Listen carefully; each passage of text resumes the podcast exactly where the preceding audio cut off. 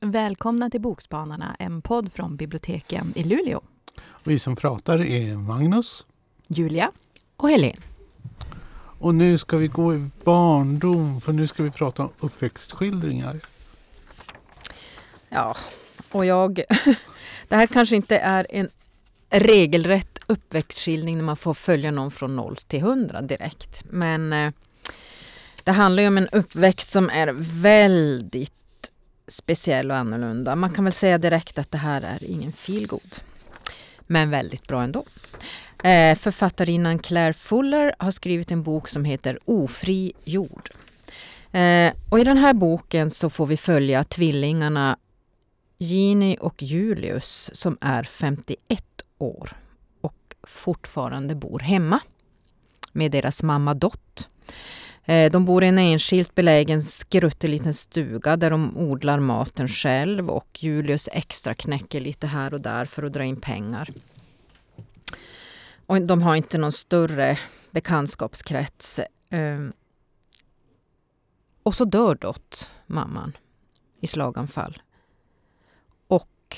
Det visar sig att hon har skulder, ganska stora skulder. Och det enda pengar de har det är några pund som ligger i en burk. Som tur är så har de ju då odlat så att de, de klarar sig väl någorlunda i alla fall. Men det är mycket som kommer upp till ytan när Dott dör. Eller börjar poppa för de märker ju att det finns ju mycket konstigheter och hemligheter som Dott inte har berättat för dem. Och det är när hon dör då så bär de in henne i det de kallar för salen, tror jag det var, och stänger dörren. Lägger henne på ett bord och stänger dörren. Och där ligger hon ett tag, för de funderar på att alltså, det är ganska dyrt med begravning och hur de ska göra. Och de gör väl det på ett ganska okonventionellt sätt kan man väl mm. säga. Men det som också händer nu när mamman är dör, det är ju att de blir ganska utsatta de här tvillingarna fattiga som de är och annorlunda och eh, man kan väl säga att ja, det sparkas på de som redan ligger och det är, de blir vräkta från sin lilla stuga och var ska de bo? Mamman hade en väninna som de, som säger att, hon kan, att de kan få bo hos henne i en övergångsperiod. Men hur hittar de någonstans att bo som är så speciella och inte har något jobb? Gini hon tar sig faktiskt i kragen och börjar leta jobb och hittar någonting som de kan livnära sig någorlunda på. Eh, de är duktiga på att spela och sjunga och eh, Julius han försöker få Gina att men vi spelar på puben, vi kanske kan tjäna pengar så också. Men Gina är inte så, hon trivs inte riktigt att vara bland människor. Och det här är ju en eh, berättelse om alltså pendla mellan misär och hopp och fattigdom och elände men ändå så är det någonting som gör att man, man måste läsa färdigt den här boken. Man vill så gärna veta hur det går för de här tvillingarna. Och det finns som sagt ett, ett litet hopp i den och det är en del hemligheter som uppdagas under resans gång. Helt klart läsvärd. Claire Fuller, Ofrigjord. Jag har då faktiskt färdats tillbaka i tiden till 70-talet. Och jag ska prata om Kerstin Bergströms Parkeringsplatsen. För någon gång, den börjar med att författaren då stiger av bussen på Lovet och står och stirrar på en parkering. Och den är, ligger där Rättscentrum är idag. Och medan hon står och ser på den här skogen av parkeringsmätare. Här kan man ju vara lite nostalgisk. Alltså när försvann parkeringsmätarna från gatorna? Eh, hon står i varje fall och ser liksom den här skogen. Men vad hon egentligen ser det är byggnaden som låg på parkeringsplatsen innan. En byggnad då som heter kommunalbygget som hon bodde i. Och utifrån liksom det där ganska vanliga att stå på en busstation eller stiga av en buss och se rakt framför sig så ger hon sig in i sin barndom och den är väldigt märklig struktur på boken. Den är skriven i någon sån här introperspektion. Alltså, man följer hennes minnen. Men i och med att hon är, inte känner till allting så är det liksom det ger nästan så impressionistiska intryck. Liksom. Spekulationer glider in i saker som hon har upplevt som hon inte är riktigt säker på ifall eh, de är riktiga eller om det är något som hon har drömt. Och hon har ju då växt upp på 40-talet. Så det är liksom 40-talets Luleå som man möter i boken. Med sådana tidsmarkeringar som spräng, eh, attentat på Flamman.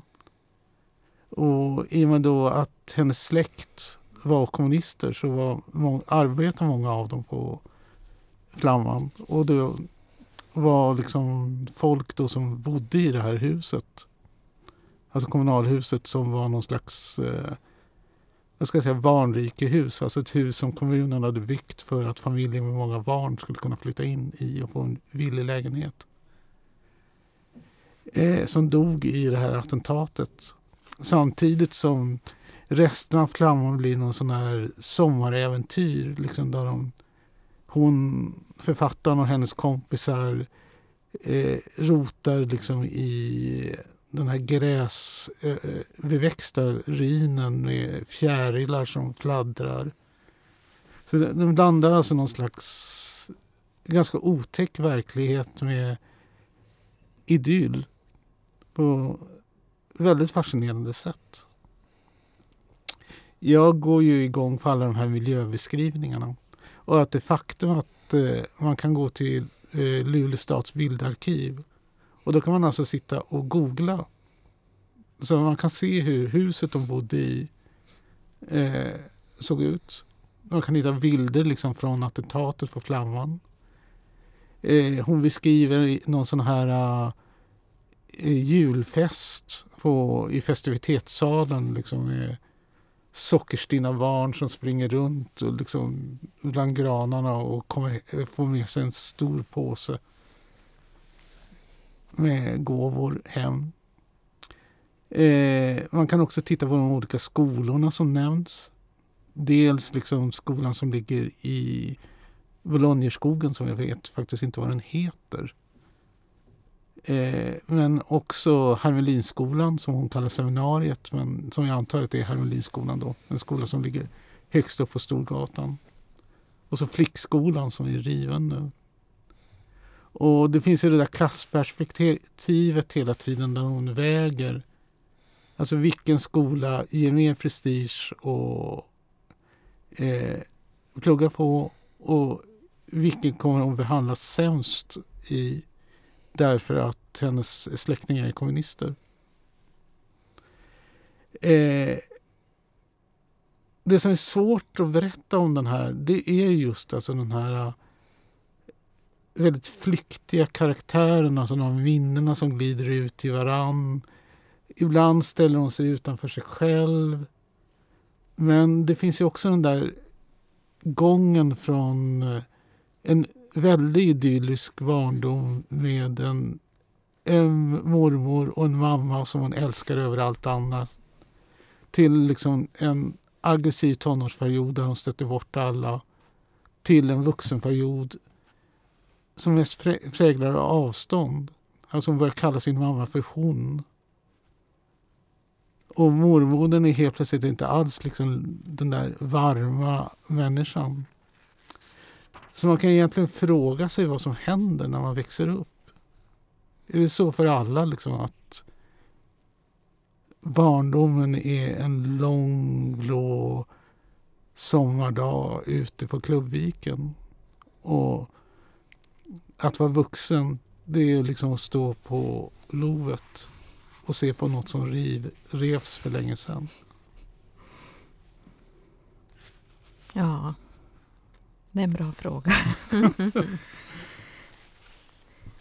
det jag tänkte tipsa om är Utanpåverket av Kristin Nord. Eh, och då kan man ju undra, om vi fortsätter på frågorna, att kan man någonsin återvända hem? speciellt ett hem som man ville lämna så snabbt som möjligt och ett hem fyllt av tystnads och spänningar.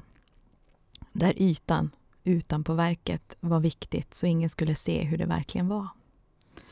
I den här romanen får vi följa den olyckliga hemmafrun Lilian både innan och efter hon gifte sig med maken Per i tillbakablickar och i nutid så följer vi hennes dotter Julia som tillsammans med sin syster Marie ska ordna upp allt efter Lilians död.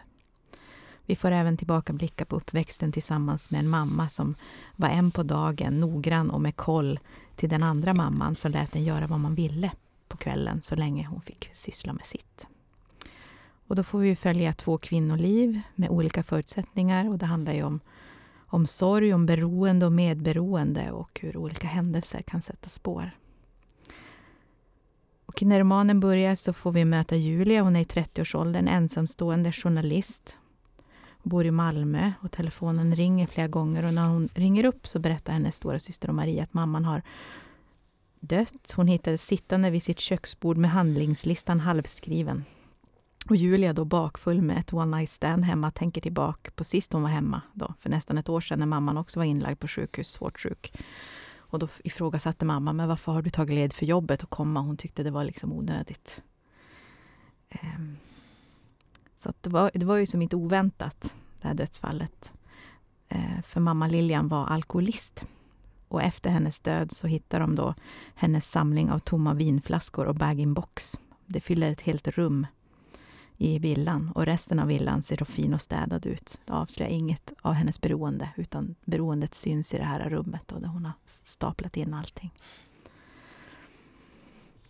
Och, eh, och det är ju två spår vi får följa. Då. Julia är nutid när hon och hennes syster måste ta tag i att tömma villan och planera begravningen och tillbakablicka på Julias barndom och Lilian och hennes vi får följa hennes ofrivilliga liv som hemmafru med tre barn, varav ett med intellektuell funktionsnedsättning.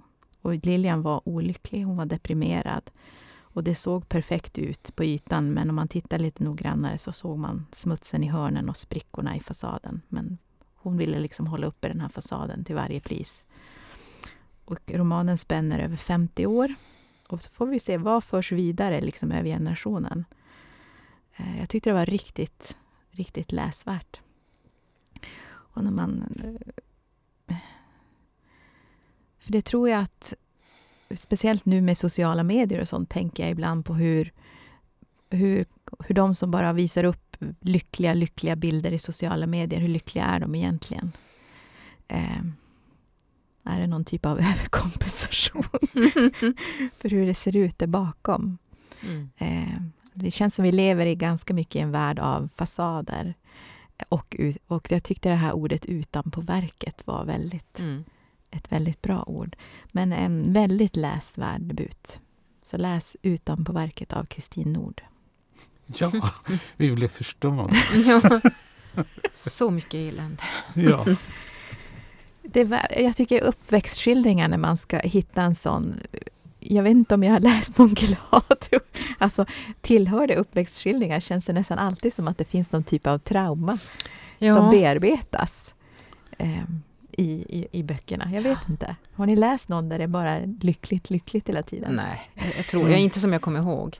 Alltså de flesta jag läst faktiskt är norrbottniska och det kanske ligger i sakens natur att eh, livet i Norrbotten i början av 1900-talet kanske inte var så lätt Nej. Nej. Svält och arbetsstugor och lästadianism och vad det nu kan vara. Och snö. Och snö. ja, mörkt och kallt. Mm. Ja, ja. alltså jag försöker jag försöker förgäves kunna motsäga det, men det kanske inte finns några lyckliga barndomar. Ja, det, kanske alltid, det finns alltid någonting som lämnar något typ av spår. Ja, jag igen. tänker också det. Alltså att helt igenom lyckliga, det har jag svårt också att tänka mig. Och ändå, ändå är det det man kommer ihåg. Mm. Ja, det är lustigt. Men Långa det någon... somrar som... Det, om det regnade så var det bara mysigt. Kanske ens skyddsmekanism. Eller så mm. gjorde man... Alltså man kanske tog till sig det på ett annat sätt när man var barn mm. än när man är vuxen. Mm. Jag vet inte man kanske inte ältade så mycket utan mm. ja, ja, det var det där och så Beroende på hur traumatiskt det var naturligtvis, det man var med om såklart. Sig, sen slapp man ju betala sina egna räkningar och handla och laga och mat städa. och städa. Precis. En viss skillnad. Ja. Mm. Yes, nej, men jag rekommenderar verkligen läs utan på verket av Kristin Nord. Vad tipsar ni om idag? Jag tipsar ju om Parkeringsplatsen av Kerstin Bergström. Och jag tipsade om Ofrigjord av Claire Fuller. Mm. Ja, Men vi får återkomma nästa år. Och då ska vi ha en lyckliga barndomsskildringar med oss. vi får se, får se vad vi kan hitta. Hej då. Hej då! Hej hej!